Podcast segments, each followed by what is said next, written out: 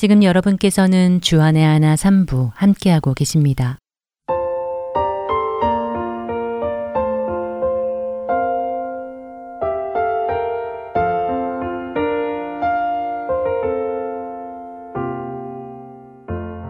애청자 여러분 안녕하세요. 햇세드 하나님의 은혜 진행의 최강덕입니다. 지난 시간에 우리는 타국 생활 10년 만에 모든 것을 잃고 절망 가운데 놓인 나오미의 안타까운 모습을 보았습니다.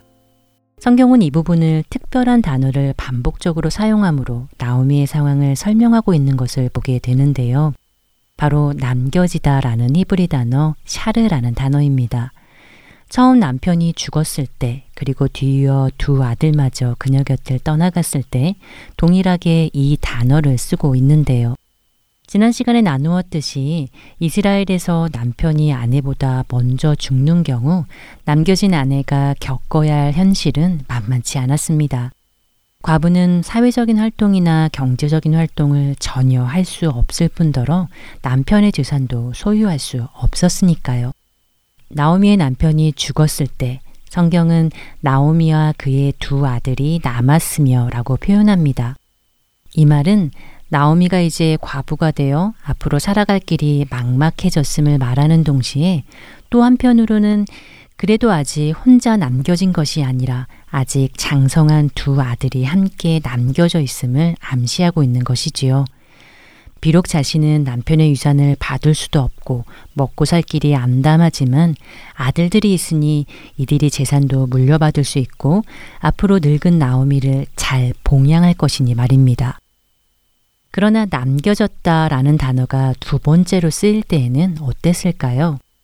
5절에 말룡과 기룡 두 사람이 다 죽고 그 여인은 두 아들과 남편의 뒤에 남았더라 라고 말씀합니다.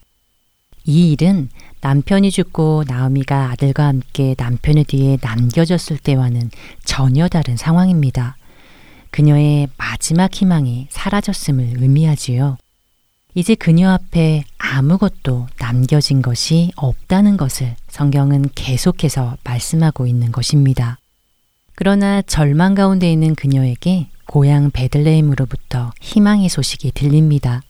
그 오랜 기근이 그치고 하나님께서 그분의 백성을 돌보시사 그들에게 양식을 주셨다는 소식이지요. 이제 나오미는 살 길을 찾아 모압을 떠나 고향으로 돌아가기로 결심합니다. 그리고 두 며느리도 어머니 나오미를 따라 함께 갑니다. 모압에서 베들레헴까지는 꽤 먼 거리라고 합니다. 당시 지형을 고려했을 때 걸어서 그 길을 간다면 7일에서 열흘 정도 걸릴 거리라고 하네요. 게다가 대부분 산악지대를 거쳐 광야지대로 향하는 길이어서 길도 굉장히 험한 길입니다. 요즘처럼 길이 잘 발달되지도 않았을 테고 여자들이 며칠을 걸려서 그 길을 가겠다고 하는 것은 쉬운 결정이 아니었을 거란 생각이 드는데요. 그럼에도 불구하고 나오미와 두 며느리 롯과 오르바는 그 길을 가기로 합니다. 그런데 얼마쯤 갔을까요? 한참을 가던 나오미가 가던 길을 멈춰서서 며느리들에게 그녀의 고향 모압으로 돌아가라고 설득을 하기 시작합니다. 루기 1장 8절에서 13절까지 나오미가 그녀들을 돌려보내려고 애쓰는 모습을 보게 됩니다. 성경은 이 장면의 지면을 길게 할애하며 나오미의 비참한 현실을 다시 한번 보여주고 있는데요. 나오미는 울면서 자신을 떠나지 않겠다고 매달리는 며느리들을 달래며 자신에게는 어떠한 소망도 없다는 사실을 세 가지로 설명합니다. 그러면서 각자 어머니의 집으로 돌아갈 것을 다시 한번 권하는데요. 첫 번째 이유는 11절에 나에게는 너희들에게 줄 아들이 없다는 것이고 두 번째, 자신은 늙어 더 이상 아들을 낳을 수 있는 가능성이 전혀 없다는 것입니다. 그녀의 이 말은 지난 시간에 나누었듯이 이스라엘의 계대 결혼에 관한 관습을 의미하는 것인데요. 그녀의 말처럼 늙은 나오미는 다시 결혼을 할 수도 없고 더욱이 자녀를 낳을 수 없습니다. 설사 결혼을 해서 아들을 낳는다 해도 그 아들들이 자라서 형수들과 결혼할 때를 기다린다는 것은 어리석은 일이라는 것입니다. 현실적으로 불가능한 일이라는 것이지요. 마지막으로 나오미는 13절에 이는 여호와의 손이 나를 치신 것이라고 말합니다. 사실 이방인인 며느리들의 눈에 지금껏 나오미에게 닥친 일들은 어느 것 하나 하나님의 축복을 받은 것 같아 보이는 일이 없었을 것입니다. 나오미는 지금의 암담한 현실만큼이나 자신의 미래에도 희망이 없다는 것을 상기시키며 현명하게 판단하여 돌아가라고 권하고 있는 것이지요.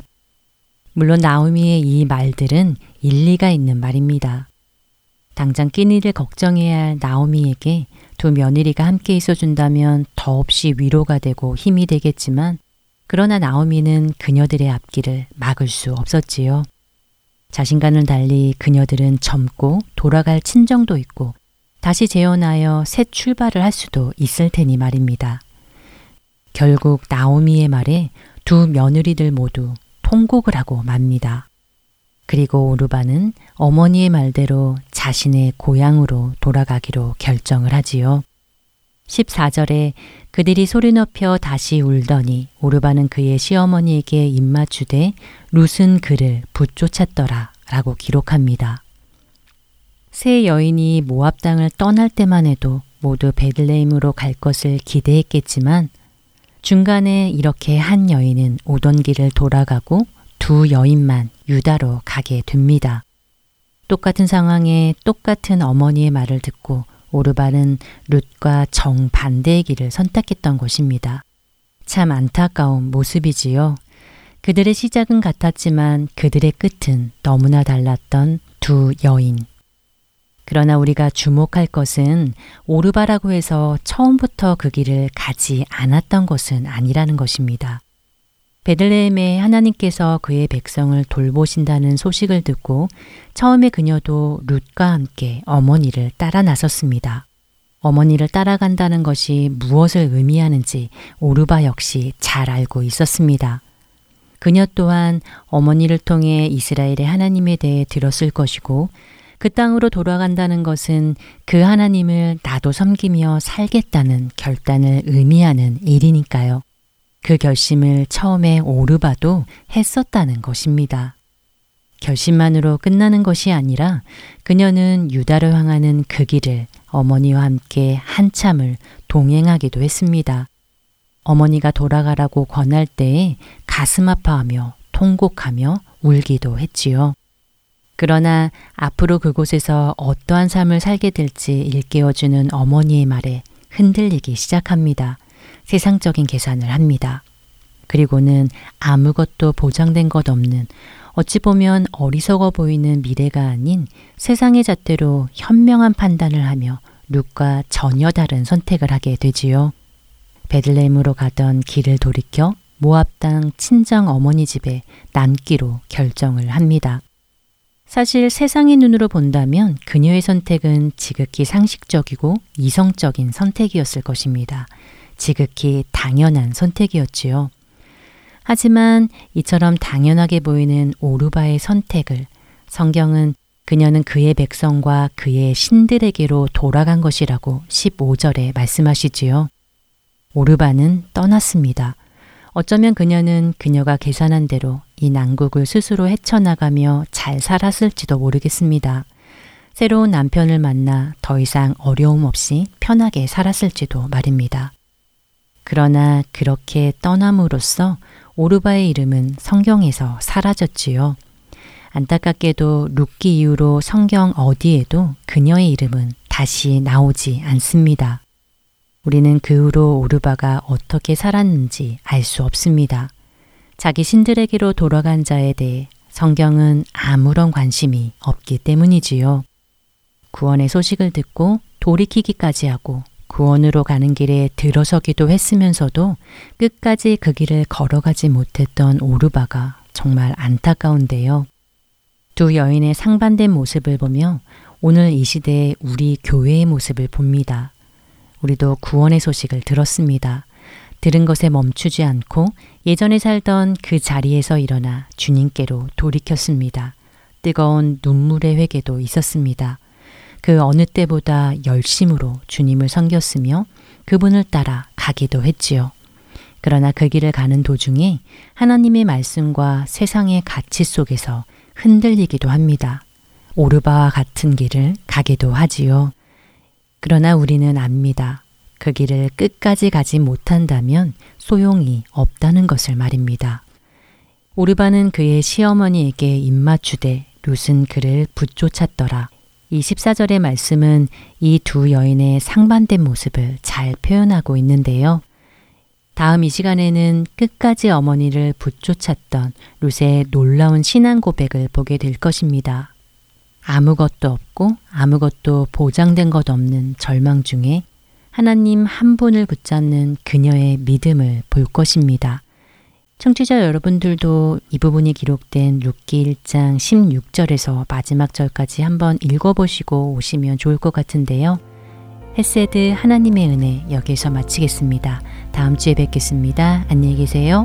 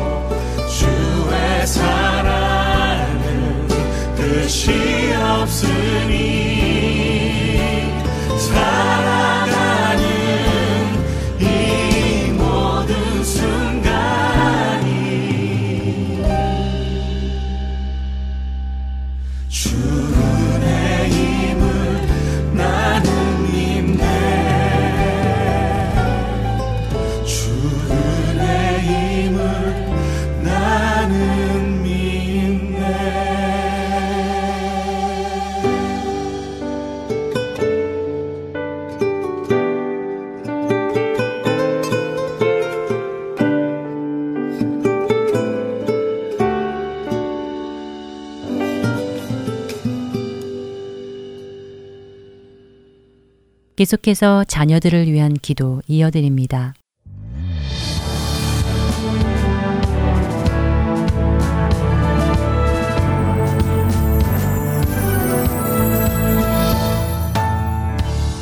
애청자 여러분, 안녕하십니까?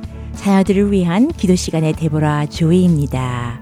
자녀들을 위한 기도 시간은 우리 부모님들이 한 마음으로 우리의 자녀들을 위해 기도 제목을 나누며 함께 기도하는 시간입니다. 지난주 아침에 저는 저의 아들과 함께 시편을 읽으며 기도를 했는데요. 함께 기도를 하던 중 저의 아들이 이런 질문을 했습니다. 엄마, 하나님의 영광을 위해 신실하게 살고 계시는 귀한 분들의 이야기는 많이 있는데 왜 그 중에 제 나이 또래 학생들의 이야기는 찾아보기가 힘들어요? 하는 질문이었습니다. 이 질문을 듣는 순간 저는 크리스천 학생들이 주님의 참된 제자로 사는 신앙의 친구들을 만나기 원하는 마음을 가지고 있다는 것을 느끼게 되었습니다. 그리고 바로 이런 기도의 제목을 가지고 아들을 위해 11년 동안 신실하게 기도하신 한 어머니의 간증이 생각났습니다. 이 어머니는 기도하는 엄마들 사역의 아리조나주 리더로 섬기고 계시는 리즈 아놀드라는 분입니다. 리즈는 11년 전 새로운 지역으로 이사를 하게 되었습니다. 그때 그녀는 7학년 아들 케니가 새로운 지역에서 힘든 사춘기 기간을 주님의 사랑과 말씀 안에서 잘 극복하며 성장할 수 있기를 바랬습니다.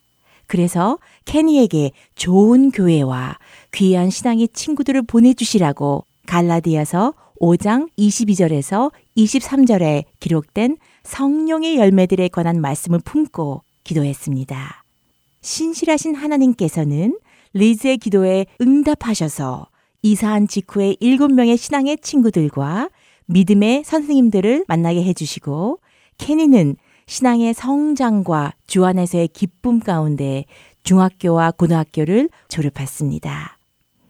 그 케니가 대학에 들어가자 어머니 리즈는 빌립보서 1장 9절에서 11절 말씀을 토대로 기도하는 엄마들 사역에서 쓰고 있는 4단계 기도로 아들을 위해서 계속 기도했습니다.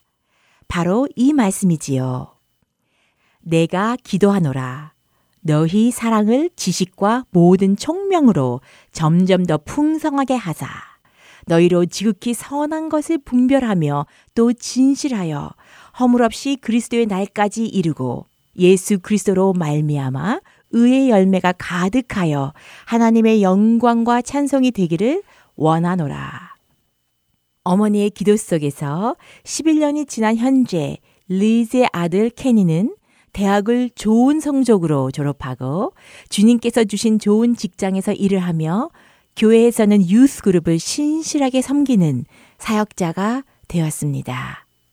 또한 11년 전 만났던 친구들은 지금도 신앙의 동지들로 하나님 안에서 귀한 우정을 나누며 서로가 그리스도의 몸으로 지어져 가고 있습니다. 무엇보다도 케니는 주님을 가장 사랑하는 청년으로 자라났습니다. 이런 경험 속에서 어머니 리즈의 신앙도 더욱 깊어져 갔지요. 리즈의 간증을 들으면서 하나님의 말씀을 붙들고 자녀들을 위해 낙심하지 않고 계속 기도할 때 놀랍게 응답하시는 주님의 은혜에 다시 한번 감사드리게 됐습니다. 여러분, 2018년 새해 어떤 성경 말씀을 품으시고 사랑하는 자녀들을 위해 기도하기 원하세요. 이 시간을 통해서 하나님께서 여러분에게 말씀을 주시고 인도해 주시기를 기도합니다.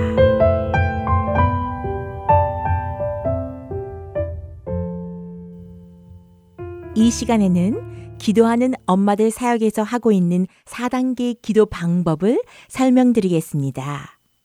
먼저 말씀을 통하여 하나님을 찬양하고 우리의 죄를 고백하며 우리의 기도에 응답하시는 하나님께 감사드리는 단계를 거칩니다. 그리고 마지막으로는 우리의 자녀들을 위해 구체적으로 기도하는 시간을 갖겠습니다. 먼저 첫 단계로 찬양의 시간입니다. 이 첫 단계의 시간에는 하나님의 말씀인 성경을 통하여 하나님이 어떤 분이신지 생각해 보고 그분의 성품을 우리의 입술로 기도하며 찬양하는 시간입니다. 오늘은 하나님은 우리 인생의 목적이시다. God is our purpose 라는 주제의 말씀을 가지고 하나님을 찬양하는 시간을 갖겠습니다. 하나님은 우리 인생의 목표가 되시고 우리 존재의 이유가 되시는 분입니다. 먼저 하나님의 말씀을 여러분과 나누겠습니다. 잠언 19장 20절에서 21절까지 말씀입니다. 너는 권고를 들으며 훈계를 받으라. 그리하면 내가 필경은 지혜롭게 되리라. 사람의 마음에는 많은 계획이 있어도 오직 여호와의 뜻만이 완전히 서리라. 로마서 8장 28절 말씀입니다. 우리가 알거니와 하나님을 사랑하는 자, 곧 그의 뜻대로 부르심을 입은 자들에게는 모든 것이 합력하여 선을 이루느니라. 에베소서 1장 8절에서 12절까지 말씀입니다. 이는 그가 모든 지혜와 총명을 우리에게 넘치게 하사 그 뜻의 비밀을 우리에게 알리신 것이요. 그의 기뻐하심을 따라 그리스도 안에서 때가 찬 경륜을 위하여 예정하신 것이니 하늘에 있는 것이나 땅에 있는 것이 다 그리스도 안에서 통일되게 하려 하심이라. 모든 일을 그의 뜻의 결정대로 일하시는 이의 계획을 따라 우리가 예정을 입어 그 안에서 기업이 되었으니 이는 우리가 그리스도 안에서 전부터 바라던 그의 영광의 찬송이 되게 하려 하심이라. 이 말씀들을 묵상하시면서 기도로 우리 하나님을 찬양하는 시간을 갖겠습니다. 하나님, 모든 지혜와 총명을 저에게 넘치게 축복하시는 아버지를 찬양합니다. 하나님의 진리를 저희에게 알리시고 의의 길로 신실하게 인도하시는 주님의 놀라운 사랑을 찬양합니다. 하나님 아버지의 풍성한 은혜 가운데 저희를 주님 안에서 기업이 되게 하신 놀라우신 하나님을 찬양합니다. 저희를 주님의 뜻대로 부르심을 받은 자들로 선택해 주시고 저의 삶 속에서 모든 것을 합력하여 선을 이루어 가시는 하나님을 높이 찬양드립니다. 하나님의 선하심과 영원하신 인자하심을 감사함으로 찬양합니다.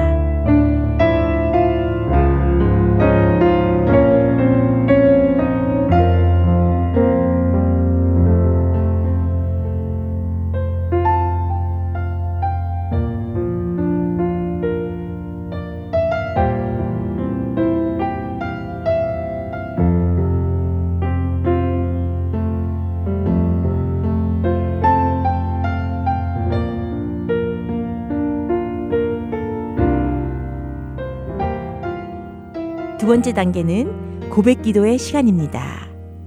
예수님께서 십자가에서 피 흘리심으로 우리의 과거, 현재, 그리고 미래의 모든 죄가 다 용서되었습니다. 요한일서 1장 9절 말씀에 만일 우리가 우리 죄를 자백하면 그는 미쁘시고 의로우사 우리 죄를 사하시며 우리를 모든 불의에서 깨끗하게 하실 것이요 라고 약속하셨습니다. 이 말씀을 묵상하시면서 여러분의 삶 속에서 하나님의 마음을 아프게 한 죄들을 조용히 고백하고 회개하는 시간을 갖겠습니다.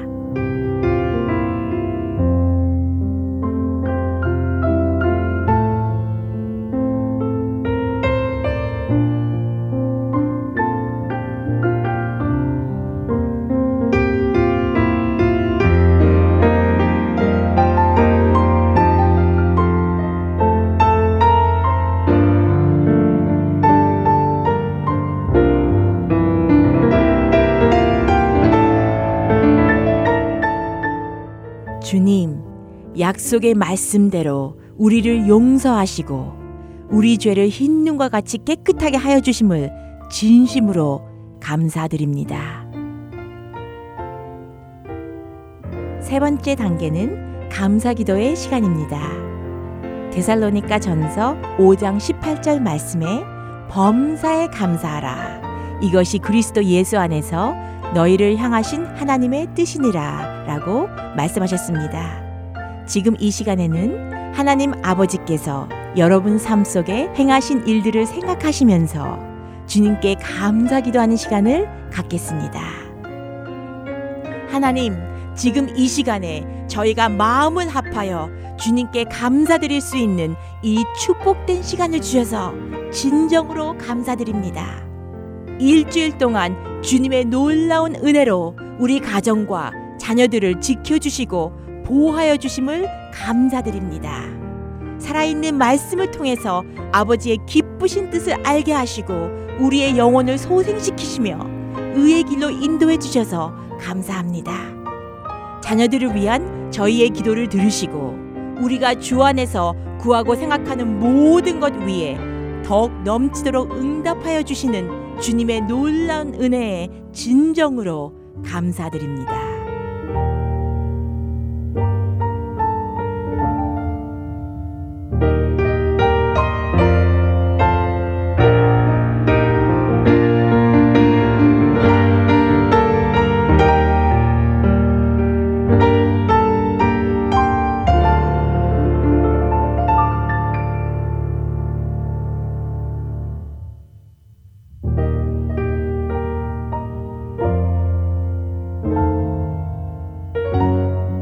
마지막 단계는 중보기도의 시간입니다. 이 시간은 자녀들을 위해서 중보기도하며 하나님께 나아가는 능력 있는 시간입니다.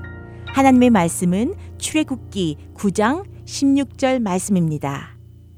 내가 너를 세웠음은 나의 능력을 내게 보이고 내 이름이 온 천하에 전파되게 하려 하였음이니라. 오늘은 이 말씀과 그들의 인생의 목적을 위해 중보하는 시간을 갖도록 하겠습니다.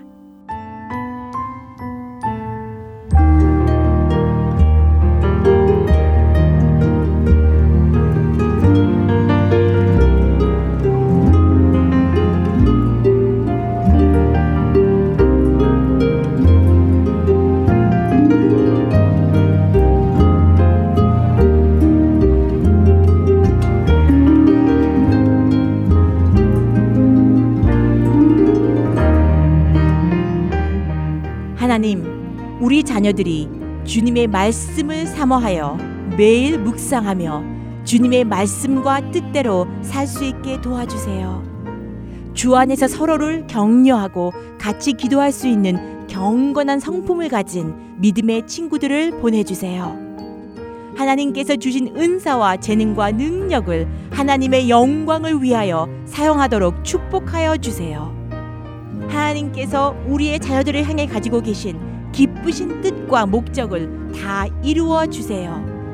그들의 사랑을 지식과 모든 총명으로 점점 더 풍성하게 하사 저희로 지극히 선한 것을 분별하며 예수 그리스도로 말미암아 의의 열매가 가득하여 하나님의 영광과 찬송이 되게 하여 주옵소서. 주님, 우리 자녀들에게 말씀을 주사 그들로 입을 열어 복음의 비밀을 담대히 알리게 하옵소서. 하나님의 뜻을 위해서 우리 자녀들을 세워주셔서 그들에게 주님의 능력을 보여주시고 주님의 이름이 온 천하에 전파되게 하옵소서. 감사드리며 예수님의 이름으로 간절히 기도합니다. 아멘.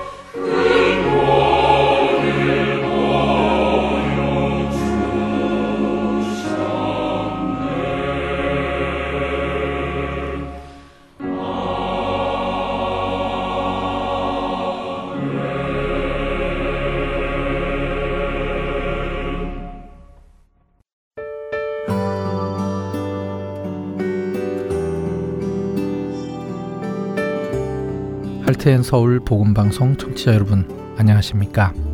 유병성 목사입니다. 세상에는 소망 없이 살아가는 영혼들이 많습니다. 본 할텐 서울 복음 방송은 그렇게 소망 없이 살아가고 있는 이들에게 참된 소망이신 구주 예수 그리스도를 전하는 메신저입니다. 귀 있는 자들에게 예수님만이 참된 소망이며 생명이심을 널리 알리는 이 사역을 위해 기도와 물질로 동참하기 원하시는 분들은 전화번호 602 866-8999으로 문의 주시기 바랍니다.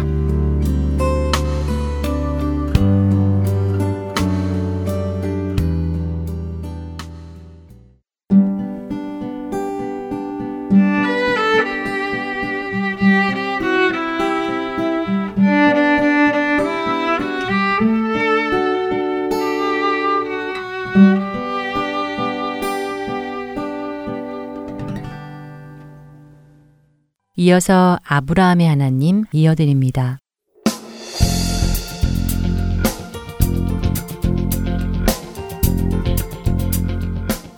애청자 여러분 안녕하세요. 창세기를 통해 아브라함을 믿음의 조상으로 빚어가시는 하나님을 만나는 시간 아브라함의 하나님 진행의 최강덕입니다. 네, 여러분 안녕하세요. 강승규입니다. 아브라함이 하나님 지난 시간에는 소돔과 고모라의 멸망과 그곳에서 은혜로 살아난 롯의 이야기를 창세기 19장을 통해 보았습니다. 네, 멸망의 소식을 전해 듣고도 그 소식을 믿지 않는 롯의 사위들의 이야기도 있었고요. 또 떠나야 하는 소돔에 미련이 남아서 미적거리는 롯의 이야기도 있었습니다. 네, 도망 나오던 중에도 뒤를 돌아보아 소금 기둥이 된 롯의 아내의 이야기도 있었고 살아 나와서 아버지에게 술을 먹이고 임신을 한 두 딸의 이야기도 있었지요. 네. 암몬과 모압 족속의 비참한 시작의 이야기까지 보았습니다. 그렇습니다. 이 소돔과 아, 롯의 이야기는 앞으로 다가올 심판에 샘플이기도 하다고 말씀드렸습니다. 어, 멸망의 소식을 대하는 우리의 모습은 이중 누구와 같은지 한번 생각해 볼 수 있기를 바랍니다. 네, 예수님의 말씀처럼 롯의 철을 기억하며 우리 모두가 이 땅에 미련 두지 말고 천국 백성으로 단호하게 또 거룩하게 살아가기를 바랍니다. 네, 그렇게 바라신다면 또 그렇게 살기로 결단하고 살아가시기를 바랍니다. 네. 예, 육신의 것을 생각하지 말고요. 영적인 것을 생각하며 살아가는 우리 모두 되길 바랍니다. 자, 오늘은 창세기 20장을 좀 보도록 하죠. 어, 창세기 20장은 우리를 또 한 번 놀라게 하는 사건이 기록이 되어 있죠. 네, 아브라함이 사라를 또 누이라고 해서 아비멜렉에게 뺏기는 장면이지요. 네. 네, 정말 실망스럽습니다. 아쉽기도 하고요. 예, 맞습니다. 안타깝기도 하고 아쉽기도 하고 그렇죠. 어, 그러나 한편으로는 믿음의 조상 아브라함도 이렇게 오랜 시간 빚어져 간다는 사실이 우리에게 조금은 위안으로 다가오기도 합니다. 뭐 물론 그렇다고 해서 우리가 변화되어 가는 것, 그러니까 다시 말해 성화되어 가는 것에 대해서 열심을 내지 않아도 된다는 말씀은 아닙니다. 또한 성화되지 않고 있는 것에 대한 핑계로 사용해서도 안 되고요. 그러나 한 사람이 변화되어져 가고요. 또 주 안에서 온전해져 가는 것은 우리의 생각만큼 빨리 이루어지는 일은 아니라는 것도 우리가 기억하면 조급해하지 않을 수 있다는 것입니다. 음. 우리를 변화로 이끄시는 그 하나님의 손길 안에서 계속해서 변화를 위해 노력하는 우리가 되기를 바랍니다. 네. 예, 어, 맞습니다. 창세기 20장에는 아브라함이 또 한 번 아내를 누이라고 말함으로 인하여 아내를 빼앗기는 장면이 나옵니다. 과연 왜 성경은 이 이야기를 한 장이라는 꽤 많은 양을 할애해 가며 기록하고 계실까? 무엇을 우리에게 말씀하시려는 것일까를 오늘 생각해 보기 원합니다. 먼저 창세기 20장 1절과 2절을 읽어 주시죠. 네. 아브라함이 거기서 네게부 땅으로 옮겨가 가데스와 술 사이 그랄에 거류하며 그의 아내 사라를 자기 누이라 하였으므로 그랄 왕 아비멜렉이 사람을 보내어 사라를 데려갔더니 네. 네, 아브라함이 이사를 가는군요. 그렇네요. 마물에 상수리 나무가 있던 곳에 장막을 치고 살다가 그곳에서 남서쪽으로 이사를 가는 것입니다. 음, 왜 갑자기 이사를 갔을까요? 그러게 말입니다. 왜 이사를 갔을까요? 어, 물론 우리는 그 이유를 정확히 알 수는 없지만 이런 추측은 해볼 수 있습니다. 어, 일반적으로 아브라함이 살던 곳을 헤브론이라고 합니다. 네. 그곳에 마무리 상수리 나무가 있던 곳에 살고 있었던 것이죠. 헤브론을 중심으로 동쪽이 사해입니다. 우리가 정확히 알 수는 없지만 학자들은 소돔과 고모라를 비롯한 다섯 성읍은 이 사해 남쪽을 중심으로 모여 있었다고 의견을 모읍니다. 그러니까 아브라함이 살고 있던 헤브론에서 동쪽에 소돔과 고모라가 있었죠. 그런데 지금 창세기 20장 1절에 아브라함이 네게부 땅으로 옮겨가 가데스와 술 사이 그랄에 거류했다고 하십니다. 그랄은 헤브론에서 보면 서쪽입니다. 서쪽으로 한참 가서 지중해에 가까이 가게 됩니다. 그러니까 이런 추측을 할 수 있다고 저는 생각합니다. 아브라함이 소돔과 고모라가 멸망하는 모습을 보고 적지 않이 놀랐을 것입니다. 음. 하늘에서 불과 유황이 비 오듯이 내려서 한순간에 멸망했지요. 음, 그런 모습에 많이 놀라서 그쪽에서 반대쪽인 서쪽으로 이사를 갔다는 것이군요. 예, 저는 그렇다고 생각합니다. 뭐 느닷없이 아브라함이 이사를 가는 것이 조금 이상하지요. 네. 기근이 든 것도 아닌데 말입니다. 그런 추측도 가능하겠네요. 예, 제가 굳이 필요 없는 추측을 억지로 하는 것은 아닙니다. 이런 추측을 함으로 아브라함의 마음 상태를 생각해 보기 위해서 그렇습니다. 음. 다시 말씀드리면 소돔과 고모라의 멸망을 눈으로 목격하게 되 되면서 아브라함의 마음에 두려움이 생겼고 그 두려움으로 인해 그가 장막을 접고 서쪽으로 이동을 하게 되었는데 그곳에서 또 두려움이 생기니 아내를 누이라고 하지 않았겠는가 하는 생각이 든다는 것이죠. 아, 두려움에서 그랬다. 어, 가능한 추측이겠네요. 예, 제가 보고 싶은 부분은 바로 이건데요. 창세기 17장과 18장에 하나님께서 연이어 나타나시면서 그에게 내년 이맘때에 아들이 있을 것을 말씀해 주셨습니다. 네. 아들의 이름까지 구체적으로 받았죠. 그가 처음 애굽에 갔을 때는 아직 하나님을 많이 경험하지 않았고 그의 신앙의 초기 단계여서 두려움의 아내를 누이라고 했을 수도 있겠다 싶지만 지금 24년이나 지났고 하나님을 많이 경험했음에도 불구하고 당장 눈앞에 소돔과 고모라의 멸망을 보게 되니까 두려움이 다시 그를 엄습하지 않았겠나 하는 것이죠. 음. 제가 이 부분을 설명드리는 이유는 우리들도 이와 비슷한 경험을 자주 하기 때문에 그렇습니다. 음, 아브라함과 비슷한 경험이요. 네. 어떤 경험이죠? 어, 예를 들면 예수님 믿고 신앙생활 잘 하지요. 네. 어, 하나님께서 보호하심도 경험하고 채워주심도 경험하면서 하나님의 살아계심을 계속 경험하면서 우리의 신앙이 자라갑니다. 그런데 그러다가 때때로 터지는 사건과 사고들, 소돔과 고모라의 멸망 같은 일들이 우리 눈앞에 펼쳐지면 우리는 다시 두려워지고 무서워지고 이렇게 두렵고 무서움이 다가올 때면 하나님을 향한 믿음이 약해져서요. 세상과 타협하려 하고 스스로 문제를 해결해 보려고 하기도 하기 때문이죠. 아, 그런 경험이요? 네. 네, 맞습니다. 저도 종종 그럴 때가 있는데요. 어, 평안히 잘 지내고 있어서 제 믿음도 또 음. 신앙도 좋아진 것이라고 생각을 하고 있다가 네. 정말 예견치 못한 일들을 만나게 되면서 흔들리는 제 모습을 보게 되고 아, 내 믿음이 이거밖에 안 되나 부끄러워지기도 하고 그럴 때가 종종 있습니다. 네, 우리 모두에게 있는 그런 경험입니다. 어, 이런 일이 올 때 하나님께서는 우리가 어떻게 대처를 하기를 원하실까요? 오늘 이 아브라함의 이야기를 통해서 우리가 확신을 얻었으면 좋겠습니다. 자, 어쨌든 아브라함이 사라가 누이라고 말을 해서 그랄 왕 아비멜렉이 사람을 보내서 사라를 데려갔다고 합니다.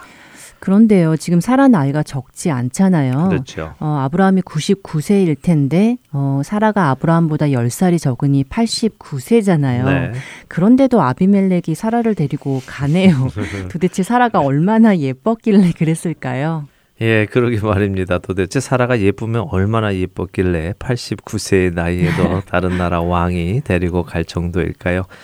어, 그래서 종종 이런 해석도 듣습니다. 당시에 사람들은 수명이 길어서 우리보다 훨씬 젊게 살았다라고 하는 해석입니다. 네. 어, 아브라함이 175세를 살았으니 요즘 장수하는 사람들보다 두 배 정도 오래 살았으니까 그 나이를 반으로 계산하면 맞다 하는 해석이죠. 음. 그러니까 아브라함의 신체 나이는 지금 50대 정도이고 사라는 45세 정도라는 것이죠. 뭐 나름 일리가 있어 보이는 해석처럼 느껴지기도 하지만요. 사실 여성 나이 40대, 남성 나이 50대면 아직도 임신이 가능하지요. 그렇죠. 가능하지요. 예, 그렇지만 우리가 함께 본 창세기에서 사라나 아브라함 모두가 자신들이 이미 늙어서 임신할 가능성이 없다고 하는 것을 보았기에 그런 해석은 맞지 않는 것 같고요. 가끔 유대 랍비들은 이렇게 해석을 하기도 하더라고요. 하나님께서 아브라함과 사라가 임신을 할 수 있도록 회춘을 시켜주셨다 하는 랍비 해석도 보았습니다. 재미있는 추측이죠. 네, 예. 그러게요. 하나님께서 회춘을 시켜주셨다니 재밌네요. 예, 그런데 저는 이렇게 봅니다. 지금 그랄 왕 아비멜렉이 사라를 데려간 것을 사라가 예뻐서라고 생각하는 것은 우리의 선입견이다라고 말입니다. 음, 그게 우리의 선입견이라고요. 네, 예전에 애굽에서 그랬기 때문에 이번에도 당연히 그럴 것이다 하는 거죠. 음. 어, 하지만 성경 의 말씀을 우리가 잘 읽어 보면요, 이번 사건은 지난 애굽 사건과는 많은 차이가 있다는 것을 알게 됩니다. 어, 어떤 차이가 있죠? 예, 설명을 드리죠. 지난 창세기 12장에서 보면 아브라함이 사라를 누이라고 부르자고 하는 이유를 설명하십니다. 그때는 분명 사라가 아름다워서 그렇다고 하지요. 그리고 그들이 애굽에 들어갔을 때 애굽의 고관들이 바로에게 소식을 전했고 바로가 그녀를 궁으로 불렀다고 기록되어 있습니다. 그리고는 바로 아브라함을 아주 후대했다고 하시지요. 근데 이번 아비멜렉의 경우는 그 분위기가 사뭇 다릅니다. 먼저는 사라의 미모에 관한 이야기가 전혀 없습니다. 그랄 사람들이 그녀의 미모를 보고 놀랐다든가 아비멜렉이 그녀의 모습을 보고 데리고 갔다든가 하는 말이 전혀 없습니다. 단순히 아브라함이 그의 아내 사라를 자기 누이라 하였으므로 그랄 왕 아비멜렉이 사람을 보내어 사라를 데려갔다라고 기록합니다. 그리고 그날 밤에 나타나신 하나님과 아비멜렉의 대화를 잠시 보면요. 지금 아비멜렉이 사라를 데리고 간 것이 미모 때문이 아니라는 것을 짐작할 수 있는데요. 3절과 4절을 읽어 주시죠. 그 밤에 하나님이 아비멜렉에게 현몽하시고 그에게 이르시되 내가 데려간 이 여인으로 말미암아 내가 죽으리니 그는 남편이 있는 여자임이라 아비멜렉이 그 여인을 가까이 하지 아니하였으므로 그가 대답하되 주여 주께서 의로운 백성도 멸하시나이까 어, 하나님께서 아비멜렉의 꿈에 나타나셨군요. 네, 나타나셔서 그녀에게는 남편이 있다고 말씀하시면서 이 여인을 건드리면 죽을 것이다 라고 하시죠. 그때 아비멜렉이 말합니다. 내가 그 여인을 가까이 하지 않았다 라고요. 만일 아비멜렉이 사라의 외모 때문에 그녀에게 욕심을 내서 그녀를 취한 것이라면요. 사라를 벌써 가까이 했겠지요. 하지만 그는 그녀를 가까이 하지 않고 잠을 자고 있었습니다. 그리고 그 잠 속에 하나님이 나타나신 것이죠. 또한 아비멜렉은 5절에 자신은 온전한 마음과 깨끗한 손으로 이렇게 했다고 합니다. 어떤 의미인지는 정확히 알 수는 없지만 적어도 자신이 육 적인 욕심으로 이 일을 한 것은 아니라는 의미입니다. 그렇네요. 아비멜렉이 정말 외모 때문에 사라를 취했다면 그날 함께 잠을 자는 것이 자연스러웠겠네요. 네. 그런데 그렇지 않았네요. 그렇지 않았습니다. 그래서 저는 이렇게 봅니다. 아브라함의 집을 한번 생각해 보지요. 20여 년 전에 롯이 그돌라오멜 왕의 연합군에 잡혀갔을 때 아브라함은 집에서 기르던 자 300명을 데리고 가서 그 연합군을 쳐부수고 롯은 물론 소돔과 고모라의 포로들을 다 구해 옵니다. 20여 년 전에 벌써 이런 사람들이 300명이었으면 20여 년이 지난 지금 아브라함의 식구들, 다시 말해 아브라함의 집에 사는 사람들의 숫자는 얼마나 되었을까요? 훨씬 많이 늘어났겠죠. 네. 또한 아브라함은 재산도 많습니다. 지금 이 그랄이라는 곳은 말은 나라라고 하지만 실제로 한 나라라고 하기보다는 한 성읍입니다. 혹은 작은 도시라고 하는 것이 이해하기 쉽죠. 소돔과 고모라도 성읍이었으니까요. 자, 최강덕 아나운서도 또 애청자 여러분들도 한번 생각해 보시죠. 여러분들이 살고 계시는 동네에 몇백 명 되는 한 가족이 많은 재산을 이끌고 들어와서 진을 치고 살기 시작했다고 말입니다. 더군다나 소문에 의하면 이 가족이 예전에 큰 전쟁을 벌였는데 엄청난 힘의 연합군들도 다 때려잡았다 하는 소문이 있다면 말입니다. 어, 그렇게 생각을 하니까 느낌이 오네요. 아비멜렉의 입장에서는 상당히 부담이 되었겠는데요? 그럼요. 아비멜렉이 왕으로 지금 살고 있는데 한 무더기의 사람들이 들어와서 이 땅에 우리가 좀 장막을 치고 살겠다 하는 것이죠. 적지 않은 상당히 많은 사람입니다. 몇백 명은 물론 천 명이 넘었을 것이라고 추측하는 학자들도 계십니다. 어찌되었든 아브라함의 식구들이 이렇게 들어와서 살겠다고 할 때 아비멜렉에게는 그것이 굉장한 위협이 되지요. 이런 위협을 가장 쉽게 누그러뜨리는 방법이 무엇이겠습니까? 바로 정략 결혼이군요. 그렇죠. 이 많은 사람을 이끌고 들어온 아브라함의 식구와 결혼을 함으로 평화를 체결하는 것이지요. 음, 이해가 됩니다. 그러니까 아비멜렉은 사라의 외모 때문이 아니라 정략적으로 서로 간의 평화를 위해 결혼을 한 것이군요. 네. 그러니 자연히 잠자리도 바로 하지 않았고요. 예, 저는 그렇게 해석합니다. 음. 어, 어쨌든 이런 이유로 사라를 맞았기에 아비멜렉도 하나님께 자신이 온전한 마음과 깨끗한 손으로 이렇게 했다고 설명을 드렸을 테고 하나님 역시 6절에 보면 아비멜렉에게 네가 온전한 마음으로 이렇게 한 것을 나도 알았기에 너를 막아 범죄하지 않게 하려 하는 것이다라고 그 여인에게 가까이 하지 못하게 하는 것이다라고 하시지요. 음, 그렇군요. 예, 하나님께서는 7절에 아비 멜렉에게 사라를 아브라함에게 돌려보내라고 하십니다. 그러면서 아브라함은 선지자다라고 불러주시는데요. 선지자라는 단어가 성경에 가장 처음 등장하는 장면입니다. 어, 선지자는 하나님의 계시를 받은 사람을 뜻합니다. 첫 선지자는 아브라함이죠. 하나님께서 아브라함을 선지자라고 설명을 하신 후에 그가 너를 위해 기도할 테니 네가 살 것이다라고 하십니다. 그러나 네가 보내지 않으면 너와 내게 속한 자가 반드시 죽을 것이라고 하시죠. 아비멜렉은 다음날 아침 자신의 종들에게 이 모든 것을 알려줍니다. 그리고는 아브라함을 불러서 왜 이런 일을 했느냐며 그를 책망하지요. 그 부분을 한번 읽어주시죠. 창세기 20장 9절입니다. 아비멜렉이 아브라함을 불러서 그에게 이르되 내가 어찌하여 우리에게 이렇게 하느냐 내가 무슨 죄를 내게 범하였기에 내가 나와 내 나라가 큰 죄에 빠질 뻔하게 하였느냐 내가 합당하지 아니한 일을 내게 행하였도다 하고 네. 네, 아비멜렉이 아브라함을 아주 호되게 책망하는군요. 네, 그렇죠. 제가 종종 말씀드리지만 하나님의 백성이 하나님의 백성답게 살지 못하면요. 하나님께서는 이방인들의 입술을 사용하셔서도 하나님의 백성을 책망하실 때가 있습니다. 요나가 대표적이죠. 그가 다시스로 도망하며 배 안에서 잠자고 있을 때 선장이 그를 찾아와서 자는 자여 어찌함이냐 일어나서 네 하나님께 구하라라고 합니다. 요나의 영적 상태는 당시 정말 잠자는 자였습니다. 하나님께 구하고 있지 않았고요. 이번 아브라함도 마찬가지입니다. 아브라함아, 네가 어찌하여 이렇게 합당하지 아니한 일을 하느냐라고 책망하는 것은 아브라함이 하나님을 믿지 못하고 자신의 생각에 옳은 대로 일을 처리한 것을 책망하시는 하나님의 음성이라고 보여집니다.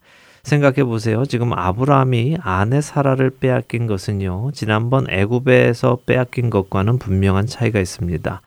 애굽 때는 하나님께 자손에 대한 약속을 받기는 받았지만 그 약속이 구체적이지는 않았습니다.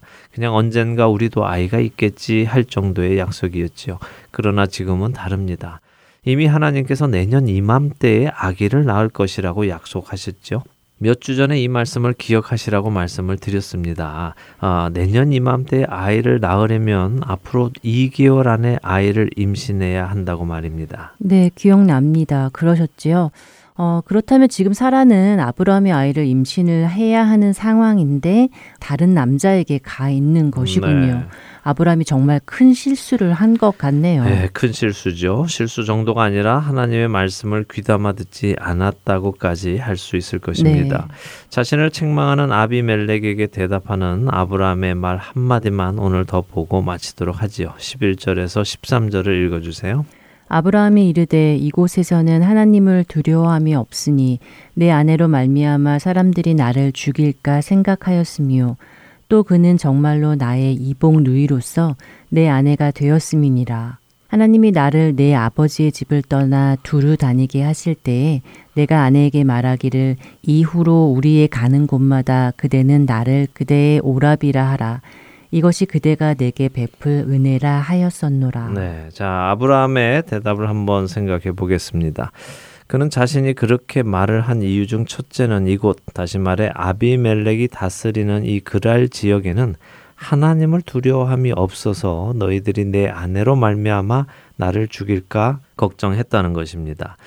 아브라함에게는 여전히 사라가 예뻐 보였나 봅니다. 네. 예, 사람들이 사라 때문에 자신을 죽일 것이라고 걱정하고 있었던 것 같습니다. 어, 그런데 아브라함은 그랄 사람들이 하나님을 두려워하지 않았다는 말을 합니다. 그런데 이 말은 모순된 말입니다. 어, 아브라함의 말이 모순된 말이라고요. 그럼요. 아브라함은 지금 그랄 사람들이 하나님을 두려워하지 않아서 자신이 거짓말을 했다고 하지요. 네. 하지만 하나님을 두려워하지 않은 것은 그랄 사람이 아니라 사실은 아브라함입니다. 왜냐하면 그는 내년 이맘때에 아내 사라에게 아이가 있을 것을 하나님께 듣고도 임신을 해야 할 아내를 다른 사람에게 내어 주었기 때문입니다.